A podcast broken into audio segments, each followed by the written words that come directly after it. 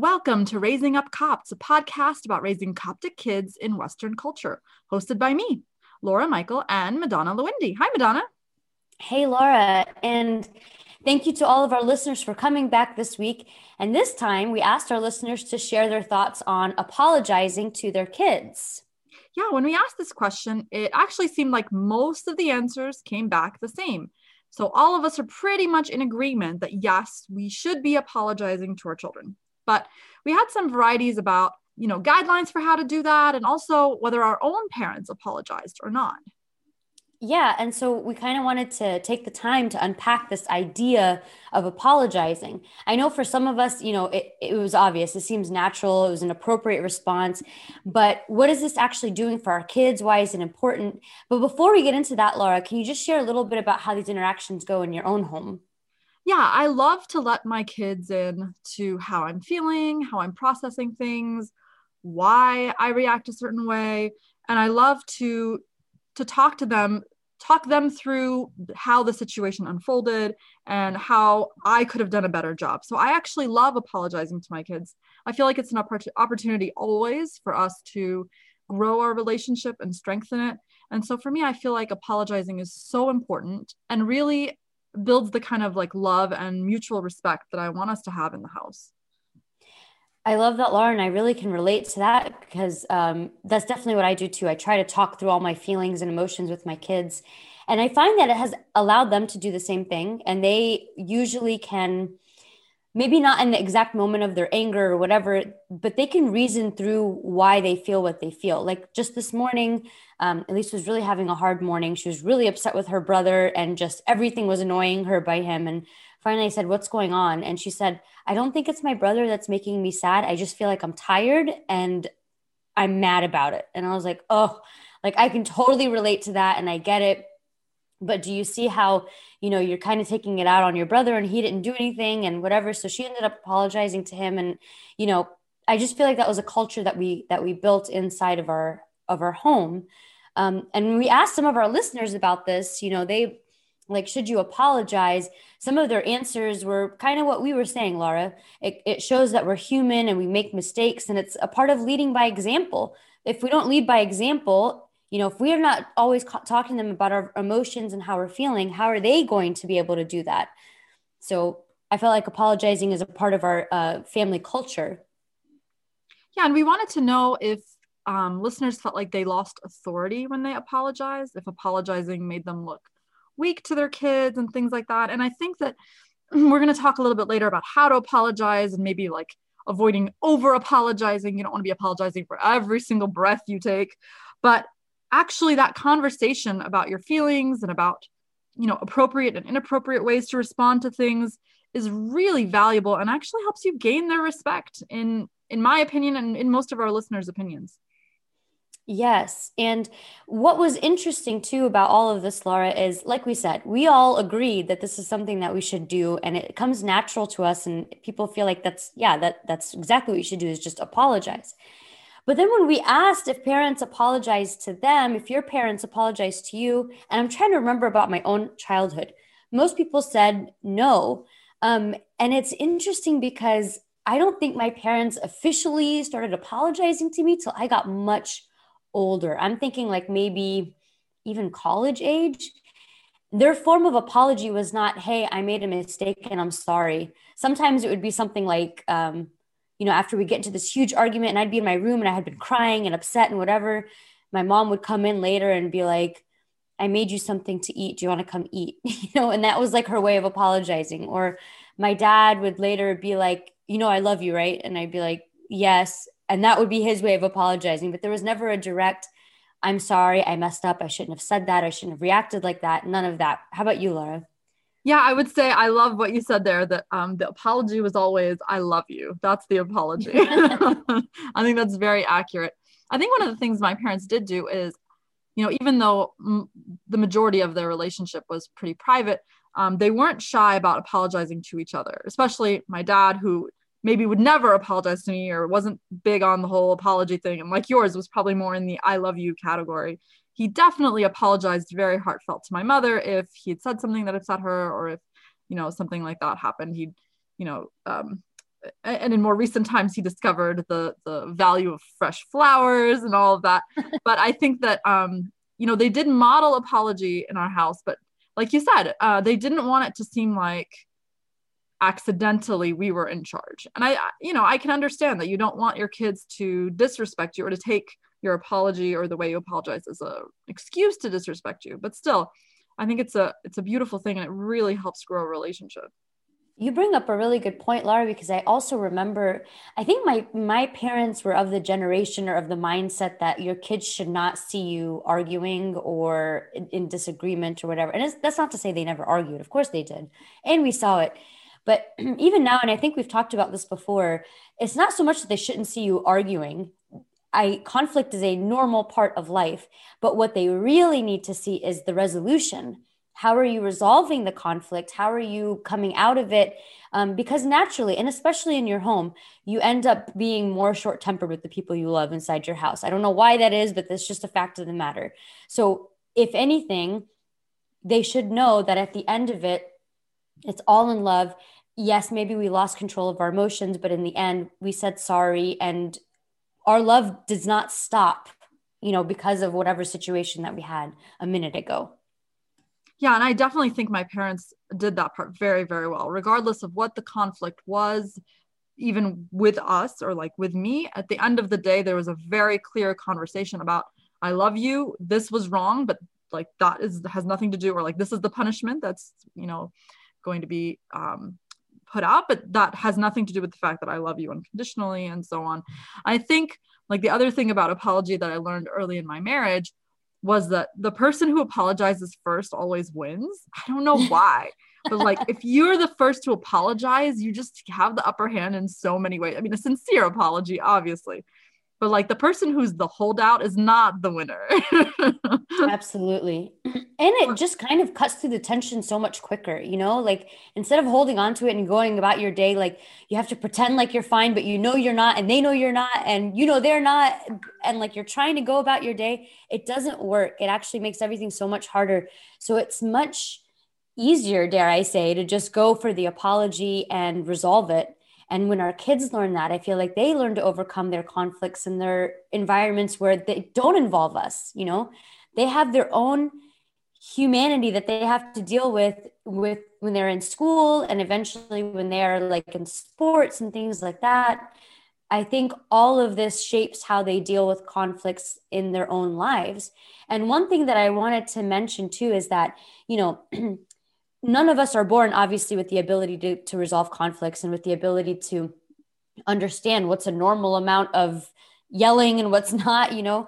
Um, and this is part of the teaching. So they are going this is how we're teaching them to regulate their emotions. By this little by little them learning how we see we interact with each other they eventually get to the point where they understand hey this is a normal part of development. And they would be it would be easier for them to identify when they're in a relationship where this is not okay. There is a, a different kind of conflict here that is not acceptable. This is all part of that. What do you think? I'm just remembering my son and I having a conversation when he was maybe like three and a half or four, where he was like sobbing in his room. And I was like, What's what's going on? He's like, Every day I'm sorry. Every day I have to say I'm sorry about something. like for him, it was just like, why do I have to say I'm sorry all the time? I'm like, well, you know, if you're making trouble all the time, like you should be trying to fix things. but this idea that, you know, we, we are going to be in a constant state of repentance of, over something. And I, I did want to say that, and I think this is really valuable if you have older children, like teenagers maybe who are moodier and, you know, like you get the cold shoulder or you get the silent treatment um, a really good icebreaker to that is just to go to your kid and say, "Are are we okay? Are, is everything okay between mm. us? Are, are you mad at me about something?" You know, sometimes giving them that door to be allowed to speak or just to to get that emotion out.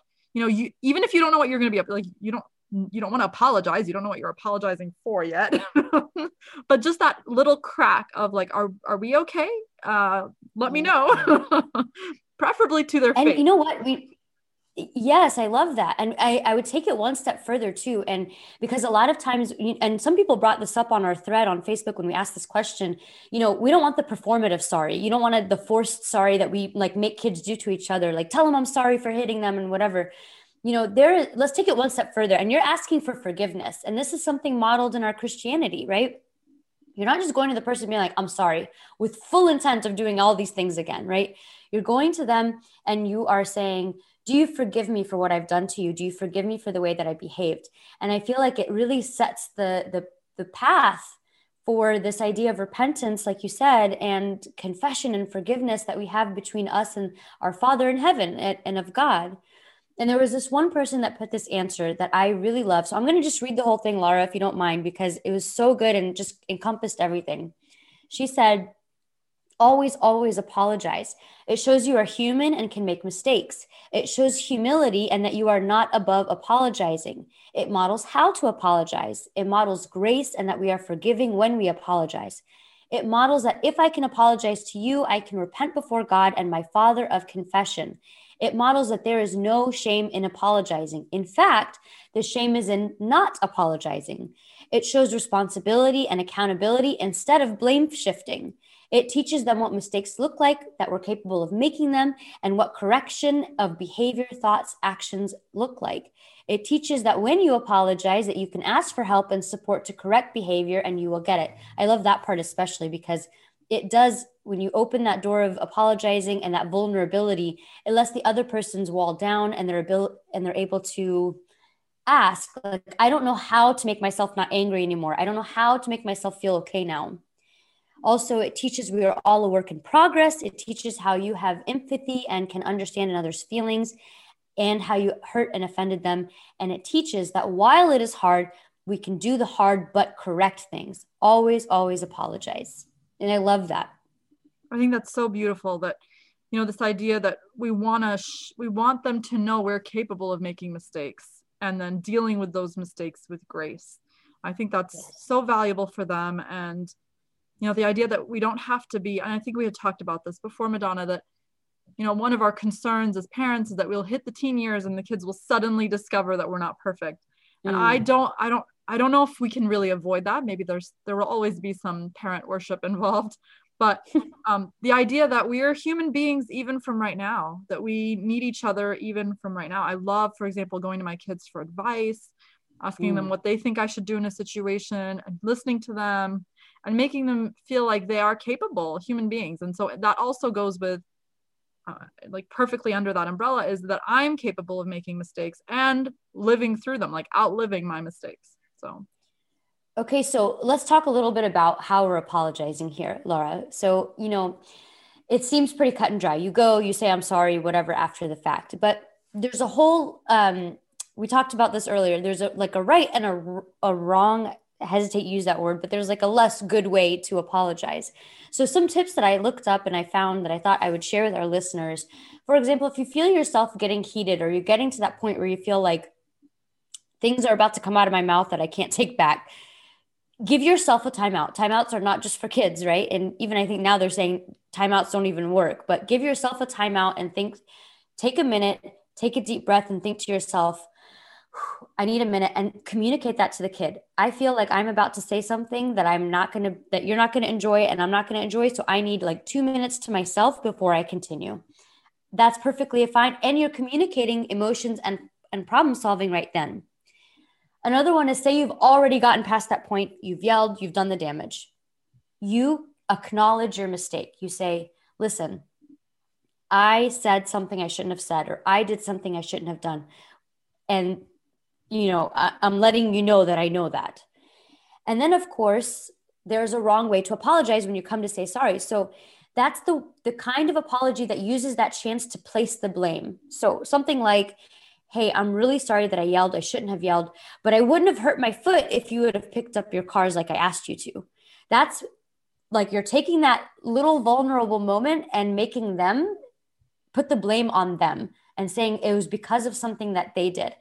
Granted, maybe something happened that they did that made you feel the way that you felt, but nobody can make you feel a feeling. Those are from your own body. So acknowledge and own up to your own feelings. And also, the next thing is to acknowledge their feelings. We've all seen that look on our kids' faces when we've yelled or we've lost it. They feel scared, they feel hurt. And sometimes kids equate that to not feeling loved. So I would acknowledge their feelings and say, You must have really felt hurt when I said that. You must have really felt scared when I when I yelled that loud. Acknowledging their feelings as well as your own helps them understand like I saw what I did was wrong and I saw what it did to you. And finally, you're asking for forgiveness in the end of that. You're not just saying I'm sorry and ending it there. You're allowing them the opportunity to to have forgiveness for you and for them to feel that feeling of empathy and in their mind they'll think I remember a time when I felt also like I got really upset and I didn't know how to control it. Yes, I can forgive you, mommy. Yes, I can forgive you, daddy.